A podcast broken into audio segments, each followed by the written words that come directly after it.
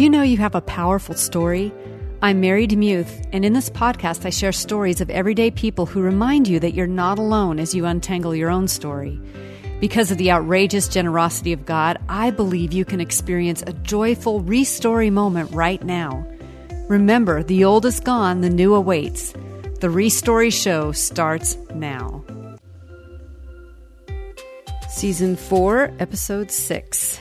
Today's podcast is brought to you by BookLaunchMentor.com. If you've ever had a dream of writing and publishing your book or your story, you're going to find all the mentoring you need at that place, BookLaunchMentor.com. And also, you can register for upcoming seminars and all those intensives that are coming up one in Geneva, one in February in Rockwall, Texas. So, I would love to have you join me. I would so appreciate it if you could write a little review on iTunes. And uh, as we start gathering more reviews, I'll share the iTunes review of the week. So excited for uh, just that effort that you take just to take like two minutes of your life and leave that. It will, it'll actually have a lasting impact on the show and help it to reach more people who need to know that their story matters. If you'd like to be on the Restory Show, just go to marydemuth.com and you can share a quick little story, four minutes or less there's a little microphone on the right hand side. Click it and then record it, and it will come to me in my inbox. Today, I am welcoming my friend Ellen Graf-Martin, and she has had a lot of things happen to her.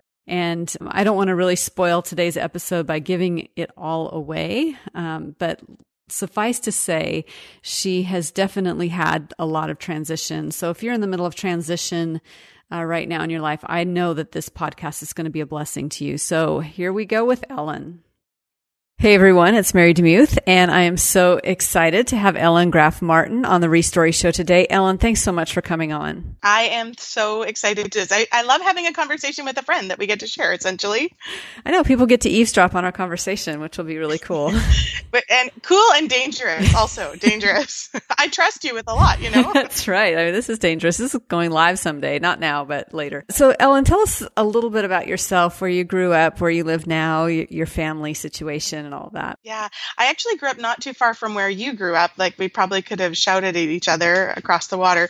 I grew up on Vancouver Island in a small, well, it was a small town then called Nanaimo. It was a coal mining town and a blue collar town, but also blue collar and hippies. So that was kind of my background and where I grew up. And when I graduated from university, I actually ended up on the mission field. So I spent in total five years with Operation Mobilization, and um, through a crazy series of events, I'm now living in uh, Mennonite country, which is very, very different from where I grew up, kind of the opposite end of the spectrum from where I grew up here in Canada.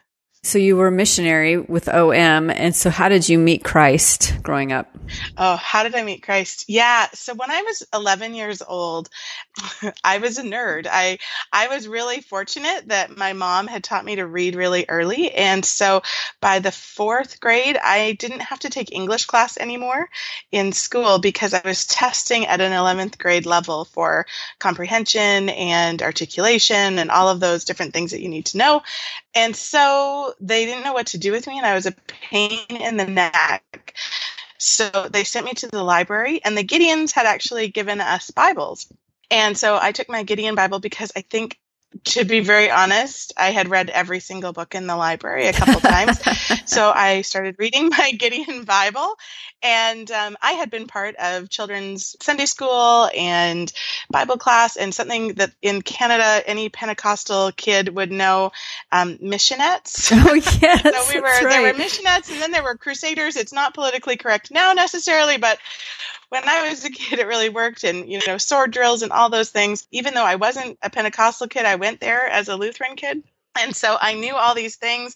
And when I read that prayer in the back of that Bible that was committing my life to the Lord and repenting of my sin, I just knew. I agreed with it and I knew. And so I remember signing that page and I don't that Bible. I don't know where it is, but I remember signing that page and just being like, well, absolutely, this totally makes sense. This is what I've been kind of I didn't think of it in this term, but like working toward, of course, this is what I would do. And so when I was 11, that's what I did. And God has always been, for some reason, very real to me. And even as a kid, He was just very, very real to me. I remember walking on my paper route and delivering papers and um, having epiphanies. like I'm an 11 year old having these epiphanies of, you know, okay, it's raining on me and I'm miserable because I was the Pacific Northwest. It always rains, right? yes. Um, and uh, and thinking, well, God is He's the same God who sends the rain, and He's the same God who loves me. And I just He was just so real to me. And it was actually at that same time that I knew I was called to ministry. And so, and I just knew it without a shadow of a doubt at 11 years old, and which kind of freaked my mom out uh, because I remember asking her, "How do you know if you're called to minister to be a minister?" I said, "How do you know you're called to be a minister?" And this would have been in the you know late 1980s. And my mom said, Well, dear, we're Lutheran. because at that time, Lutheran little Lutheran girls did not become ministers. And so it was really confusing to me, but I do still really know. I remember exactly where I was when I knew I had that call really solidified in me. And and so yeah, the rest is kind of the, the rest of the story, but that's where it started. Wow, that's amazing. So I know you have a story that you want to share with the Restory listeners today. What is that story you want to share? I think, yeah, there's a lot of story that I could share. But a number of years ago, one of my friends said, Ellen, your story is the story of Joseph. And that's kind of the story that I want to share is um, and and the story of Joseph is actually really hard. It seems like Joseph gets a lot of glory um, because he always keeps having his circumstances redeemed, but we forget that he actually had to live through the circumstances before they could be redeemed. And so when I had a friend say, "Ellen, your story is the story of Joseph," I I didn't know if I wanted that, and she actually said that to me as I was laying on my bed after having a, a, fairly major surgery and having to deal with some big things after that surgery. She said, Ellen, you are a Joseph. And I remember thinking, thanks a lot. That's encouraging because it ended up well. But I don't really want to have to go through all these things. But now, you know, I I really do see that this is a story, and there are other Josephs um, who don't want to walk through these things. And and to be very honest, so I, you know, I went onto the mission field as a young person, and um, and life was good. It was exciting. And if you're ever on, like, I ended up on a ship with 214 kids from around the world, 40 different countries, and um, there is no greater place to breed youthful enthusiasm than on a ship full of really enthusiastic evangelical young people. And um, and it was a really amazing experience. But I remember coming home from that and even going into that, dad was diagnosed with heart failure. He was really sick and was dying. I could only spend half the amount of time there and that I would have on the ship. But when I came home, I ended up getting a great job that led me into a total depression. It was ended up being a very unhealthy job. I thought, you know, God has elevated me. He's brought me home. I remember earning money, you know, when you're coming out of university and from being a missionary, you're earning money for the first time. And I actually landed up in a place of terrible depression that took a while to come out of and shocked me, really, really shocked me. Mental illness is scary and shocking. And at the bottom of that, I I don't know if I knew if I was ever going to come out of it, to be honest. I don't know if anybody else would have. Uh, it was that pit. It was that pit, the, the Joseph pit. I really feel like that was it. And, um, and I remember being at the bottom of that, and I'm a doer, I'm a capable person. But I remember being at the bottom of that and saying, if for nothing else, I need to know in the bottom of this pit that you are enough. That if I have nothing else and if I can do nothing else for you, this is enough because you don't want me to do stuff. You just want me to be me. And I just kind of remember that as being a bit of a turning point for me. It didn't all lift immediately, but it was a turning point of being released from the pressure to perform, even in the middle of depression. Because when you're a high performer, like I think Joseph was, um, when you're kind of the charmed kid, um, there's a there's a push to perform. It doesn't matter who you are. And so just being lifted out of that. And for whatever reason, God trusted me again with ministry, and I ended up back with um, in ministry in, on the mission field for four years.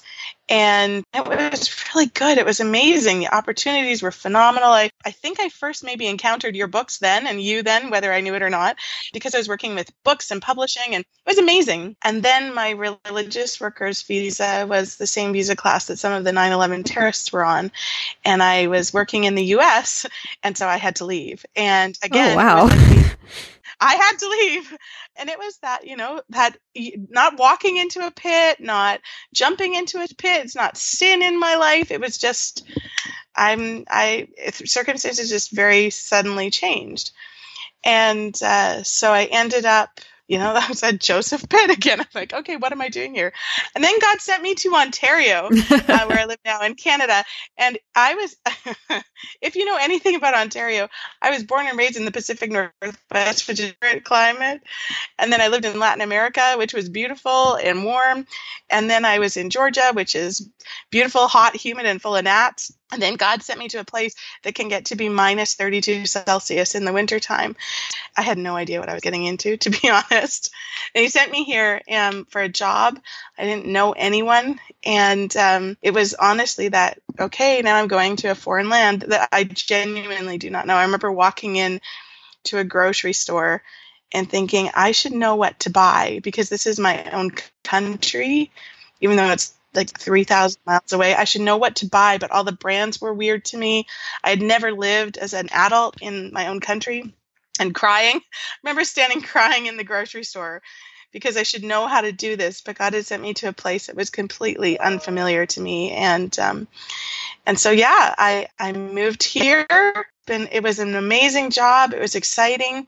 Met my husband. Life was really, really good. And then at the bottom of the recession, four and a half years into this job, the company I was working for went bankrupt. They were a very well established, over 70 years old, you know, company. And again, I just feel like this is the Joseph like, okay, what now? Really? We just got married. And again, this is God just working circumstances. And so within a couple of weeks, I had two publishers, Thomas Nelson and Baker Publishing Group, who said that they would like me to continue doing what I was doing. And actually, Baker, um, their VP of sales and marketing, said, Would you consider starting your own agency? And I, you know, I said okay. Um, but i had no idea. I never worked for an agency. I i had done marketing in all these different roles but i didn't know what i was i thought really me? I'm the most unqualified person to do this. But i did it. And so we walked into that part of the story and it wasn't easy and but it was really good. It was the right next thing to do. But that didn't mean I, this is kind of the joseph like okay and you do this and you're really successful and you do well and then life goes really perfect right? Um, and it doesn't. And it does and it doesn't. It goes good but it's not perfect. And so some years into starting the agency then my husband and i said okay this has been our baby but now we want a baby. And and that's when we had another circumstance. All of these are just ones that just happen. And um, and we dis- we we discovered that i had tumors in my abdomen. It was totally unexpected to be really honest bit shocking. We didn't we went through three and a half, almost four months of not knowing whether or not I had ovarian cancer, actually. And um, and kind of walking through that, and you're like, Lord, I have been faithful. You know, I went, you know, I went on the mission field. I've worked in Christian ministry for all these years. I have led I don't know how many women's Bible studies over those years, and small. You know, I started small groups, and I did all these things, and I, I work with Christian people every day. I work with Christian authors, and and this is what I do, and I love you. And how come? Like, how come it's always hard? And I, I always feel like people are always, I always think, man, I think I'm a complainer. I'm always saying it's just hard. Life is just hard, but it's good, but it's hard. And I think that that's kind of that Joe's story that if I hadn't walked through all of these things, I wouldn't know. I wouldn't know how hard it, I wouldn't know what it feels like honestly to be in any of i wouldn't know what it feels like to lose your job. I wouldn't know what it feels like to walk through depression. I wouldn't know what it feels like to be faced with illness or cancer possible cancer diagnosis all of those things. And we were very fortunate in that when they finally did the surgery they found out that the tumors were not cancerous the the hard reality from the doctor was that it was stage 4 endometriosis and it was so bad that they actually couldn't do the surgery and they couldn't remove the tumor. So i walk around with tumors in my belly all the time wow. which creepy yeah creepy but also um, lets me feel justified for having like a mom pooch without having given birth. So that's helpful. Um, but the really amazing thing is that in the midst of this god had so prepared because in that was in um, july end of july but back the previous January, this is January of 2012, my husband and I had been driving, and we'd always planned to adopt as part of building our family from the time we were dating. We just knew that we would. We just didn't know that was the way we were going to build our family. um, but we had already started the process when they told us that that's what this was and that it would probably take my end my life if I was to get pregnant, um, because my my just the way my body is. And so that was kind of the way. And we were already in process. And we when we were having those meetings with the doctor was in September. And what we didn't know is that that was the same doctor who would deliver our daughter um, that same month. So we were having these meetings with him in September, and on September 21st um, of 2012, our daughter was born. We didn't meet her until the following June, but you know, God was working all these things together, like genuinely working all these things together for good. even when even when you say like God, I love you, how come you're doing this? He genuinely is working the things together for good, even when we can't see them like really in the dark and through ways that you could never imagine. It doesn't make sense that this would be the same doctor who would be delivering my baby. but he was kind of nine months after we started the process, he was delivering her. And nine months after that, she came home to us. And it was just amazing. And she's a remarkable girl. And, you know, God was redeeming it, even in the midst of all of that. Again, not perfect and not not easy but so good. And even though it all of that pain and and there's a lot of grief that comes along with that but i would have never known. And i would say honestly at the end of that journey it was it was funny. Somebody asked me to redo um, my purpose statement and I don't know if anyone is familiar with Laurie Beth Jones, but Laurie Beth Jones, I had done her training. Um, I was a, I was certified through her with for life coaching teens, and as part of that process, we had to write out our purpose statement and and do all of these vision statements. And I remember writing my purpose statement years ago in about 2000 it was 2005 and saying that i i was created to identify equip and encourage excellence in myself and others and I loved that. I lived that. That was me.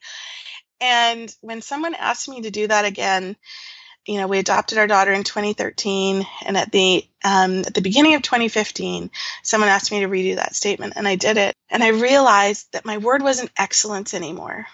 My word was hope. And you know, walking through all of these things, whether it's been um, depression or infertility or job loss or having to move countries without choosing to all of these things it's i realized you know we were praying. I was praying and then with my husband we were praying let this not be just about us. Let it be for others. And i realize now that that's the joseph prayer that this would be for the redemption of my people. Whoever my people are that what god has had me walk through and where he's landed me up isn't in the end. It's for me because god has elevated me to whatever you know he has elevated me to. I don't feel very elevated most days to be honest. I kind of bet you know that mom i don't know there's a there's a blog or a podcaster called mom struggling well and i feel like the mom struggling somewhat well averagely. Um, averagely. Um, some mom struggling just mom just struggling.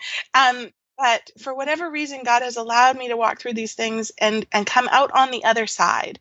That might be the elevation is just being able to come out on the other side um, that i didn't die in the desert so that and it's not for me necessarily but it's so that others can have hope. And so i know now that it's to encourage and equip and um, communicate hope not just to to others but to myself as well to know that there is hope and and that this isn't the end. And when we're still breathing god's still working. And and so yeah that's that's the story in a nutshell that i you know that i really feel like god has been writing. And i'm only 40 so i'm saying that he's got a lot of story to write left. And i wonder what my i wonder what my word will be when i'm 50 and when i'm 60 and when i'm 70 and i wonder if it'll still be hope you know I, I love that word and I think it's important. And I think the excellence one kind of goes to that striving part of you, you know, that achiever part, which I totally resonate with, as you probably know.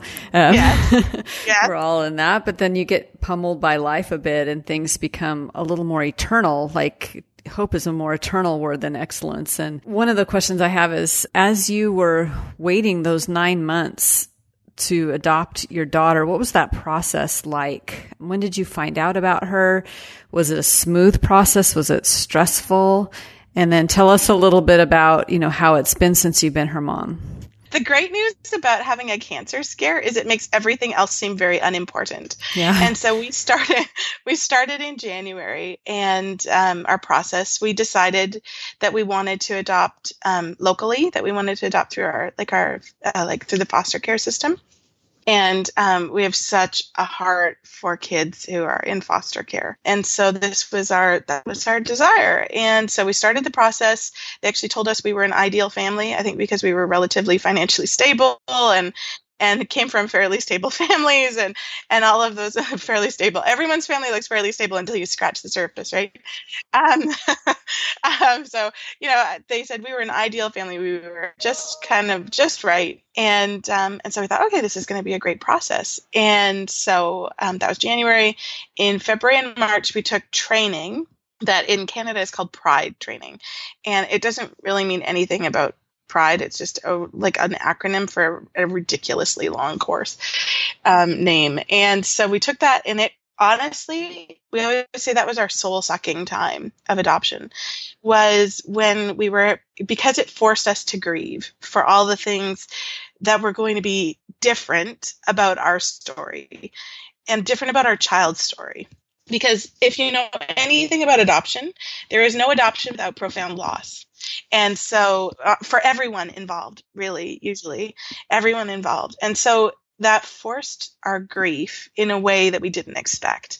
And it also forced us to consider open adoption in a way that we didn't expect either, because, you know, in the past, everybody has talked about adoption as being kind of a neat and tidy thing where you can almost pretend that someone hasn't, and and uh, and there are a lot of things now. They make TV shows about that, um, where because of the the problems associated with that.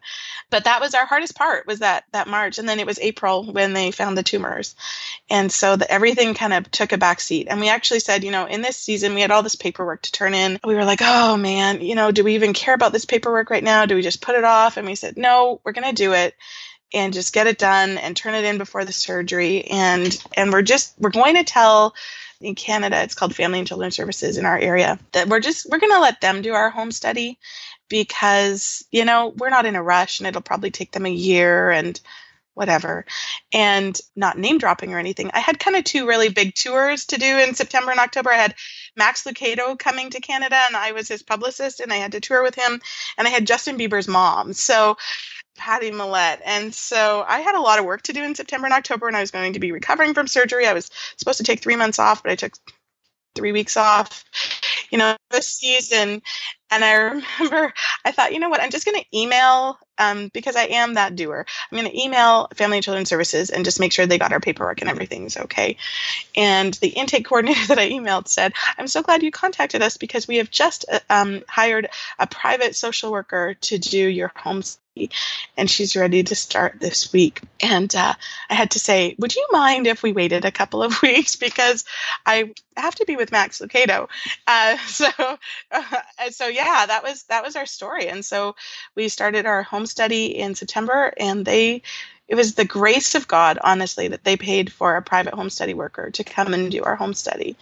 And so we finished at Christmas time. In February, we met our social worker and just kind of everything was approved. And in March, she emailed us to say there's a baby girl that I have you as a first pick for, but she's not ready yet. There was some situation pieces that needed to be arranged. And in June, I emailed her to say any news, and she said, actually, yes if you're interested, next week is the week. so everything moved really fast for us, you know, even though we had said this is going to be like a three year process, um, a year and a half from the day that we decided to do this thing, we were matched with our daughter. And we met her on the Friday before Father's Day in 2013. And, uh, it was amazing. It was it was really amazing, and uh, we did end up, even though we were so freaked out about open adoption. We've ended up in a very open adoption with our, our daughter's birth family, and they've become part of our family. And so we always say we adopted 12 people, and daughter at the same time. And and that just even navigating that has been a huge learning curve for us. It's not easy for anyone because again there's grief and especially when she came home to us she left their home. And so journeying with them through their grief and all of that and they know they love where we're at. They picked us. They love where we're at um, as a family, but it's also hard. And so, and I'm learning that it's a continual because, you know, that was four years ago and we're still walking there, different stages of being with her because we see them probably four times a year and, and connect. I text them all the time and it's been really, really positive, but it's been a new learning piece for us. So that's been a piece of motherhood that most mothers don't have to do, but it's been really good. It's been really good. It's, I always say people are like, what is it like? I'm like, it's like getting more in-laws you know that's kind of what it feels like. They're just part of your family and so this is what you do and and you love them as like in-laws. So um, so yeah so that's been part of our mother my mothering journey that i didn't expect necessarily but um, wow it's really weird to become an instant mom I'm going to say that it's just really, really weird because all of a sudden you cry about everything and you don't know why because you don't have pregnancy hormones or, you know, nothing to blame it on. And we chose to be pretty private about our process just because of everything we'd been walking through. And so some, a lot of people didn't know we were adopting. And remember when we brought our daughter home um, that morning, the morning she came home, our neighbors didn't know. And so we pulled into our driveway, pulled into the garage, and our neighbors were outside and we said, we got to tell you something. and, uh, and so our, it was our one neighbor and his wife was inside. We said, go, you got it. We've got to show you at the same time. And she came out and she said, did you get a puppy? We're like, well, not really. And she came, we had a daughter like it was being it was being instant parents and um, like i didn't know how to change a nine year old's diaper because i hadn't done it in since i was a teenager babysitting. And just things like that of we weren't ready we weren't ready at all because she came to us quite um, quickly. So she was like already sitting up and at nine months. she, she was yeah. crawling she was pulling herself up the first day we met her um, she bumped her head and has so all of our pictures she has this big red blotch on her forehead pulling herself up. And and you know she's such a she was such a good baby and such she is a delight. She genuinely is such a delight. She's got so much personality. She fits us so well. Um, all three of us are completely hard-headed in our house. But it you know it's been hard because i'm an entrepreneur also and I still have this marketing agency that I am the president of. And so learning how to be a working mom is hard, um, especially in a community where the culture is not necessarily built around working moms, uh, moms working outside the home. Let me clarify that. So I'm, I'm pretty weird for my husband's family.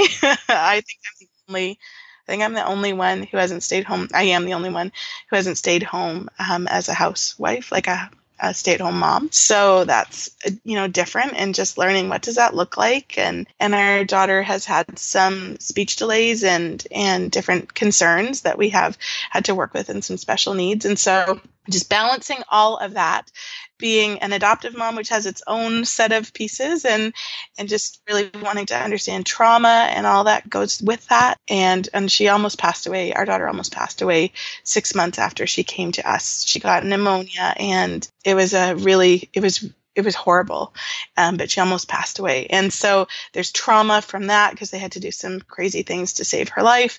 Trauma for all of us, to be really honest, and just even trauma, understanding that it is traumatic for any child to be removed from whatever home they're in. It doesn't matter if it's a dysfunctional home, it doesn't matter what kind of a home.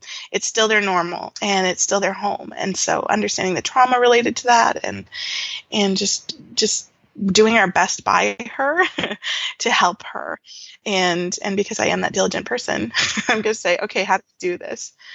So yeah, lots of different things, but she is really such a delight and she's completely athletic, which is such a shame because neither my husband or I are athletic. But she's forcing us to to we all bought bikes this year because last year at three she just was three, not even three and a half. She was no training wheels on her bike. She was gone like a rocket. And this year it's all about gymnastics and monkey bars and, and swimming. She's a ridiculously good swimmer and all those things. So we've spent way more time being active, which is very good for us. she forces you to be in shape. Uh, yeah. I always think though that I should be about 130 pounds and I am not. So just with all we're doing, I'm like, how am I not? Like it's because I stress eat also. yes, so. it's that extra element in there. Well, what kind of you've mentioned your Joseph story and some pretty big pitfalls that you fell into. What kind of advice would you give to someone who's currently going through a Joseph type story, especially mm. if they're in the pit? yeah. I think when you're in the pit, I would say, well, I would say two things. One is to just, it sounds really trite, but to look up because there is a way out of the pit, even if you can't do it yourself. There is a way out, and there is a God who is completely faithful, even when it looks like he he's abandoned you. I'm just actually in my one year Bible, I'm reading about Job and his friends and the things that they said, and even the things that that Job said. And Job was really honest with God like saying, please just kill me because I can't do this. And why are you punishing me? I don't know what I did. And I think that being honest with God when you look up is really okay.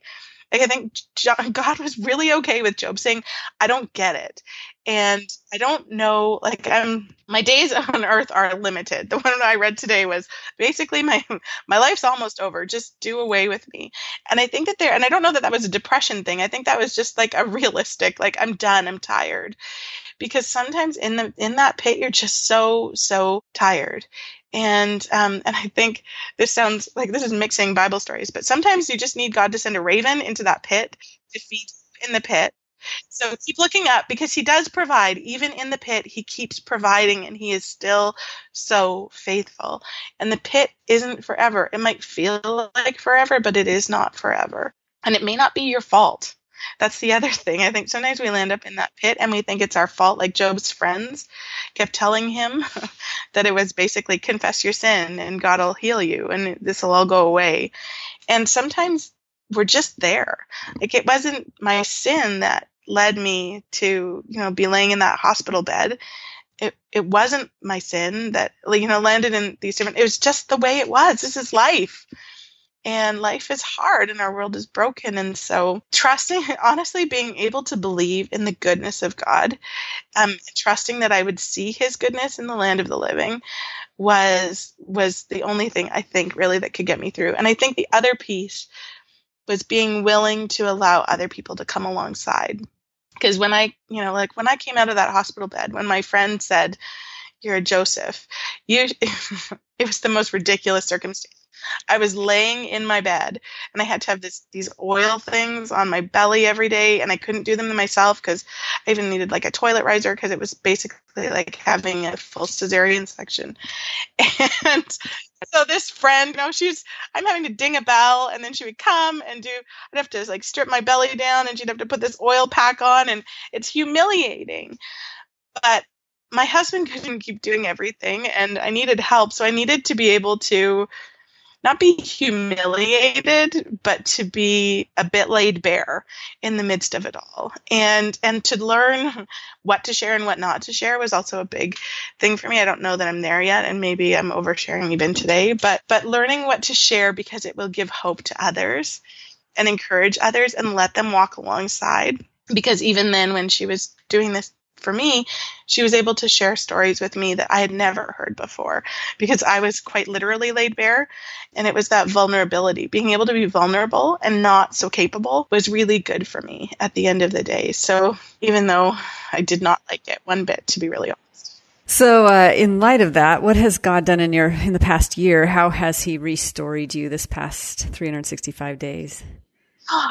Well, the past 300, you know, this time last year, um, I was just grieving the loss of my dad. He passed, he, my dad, who was the one who I had to come home from the ship for because he was dying 20 years ago, actually didn't pass away until last winter. Last, it was the first day of spring, actually, in 2016, that he passed away. And so last summer, I was choosing to learn to grieve um, and to grieve through things and walk through them.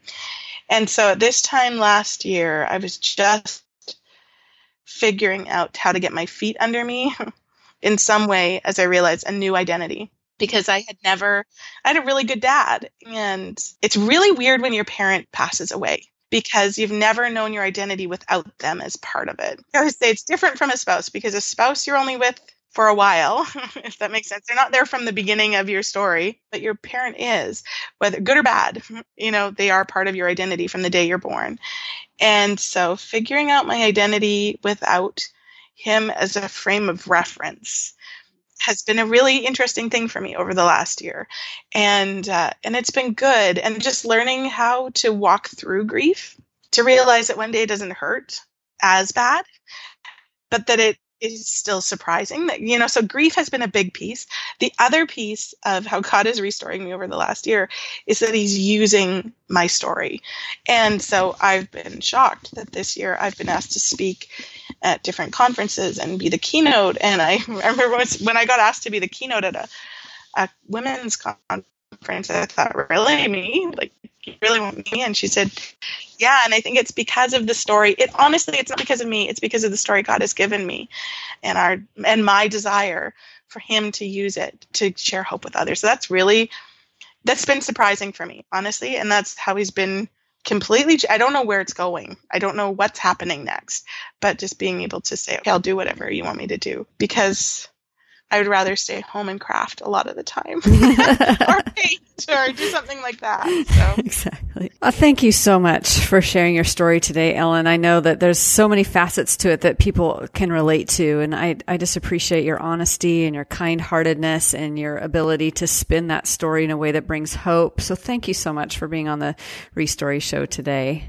You are so welcome. Thank you so much. I pray for you?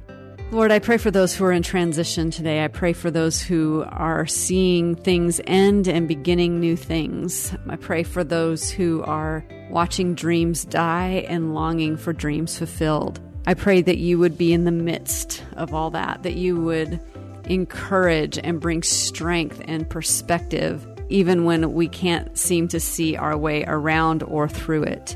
Thank you for Ellen's story and thank you that she trusted you through it all. And Lord, thank you for her honesty and saying, Hey, I was this Christian girl and I did all the Christian things and yet things didn't turn out the way I wanted them to. Lord, that resonates with so many of us. We think somehow there's a formula A plus B equals C and we do A and B and we wait for C and when C doesn't come, we get really mad at you. So help us to understand that your plan is not always the same as ours and that you have a better plan and sometimes it's harder than we would have expected. Help us to endure through it and find joy in the midst of it. I pray all this in Jesus' name. Amen. If you'd like more information about today's show, head on over to marydemuth.com forward slash four dash six forward slash four dash six. And may you live a brand new story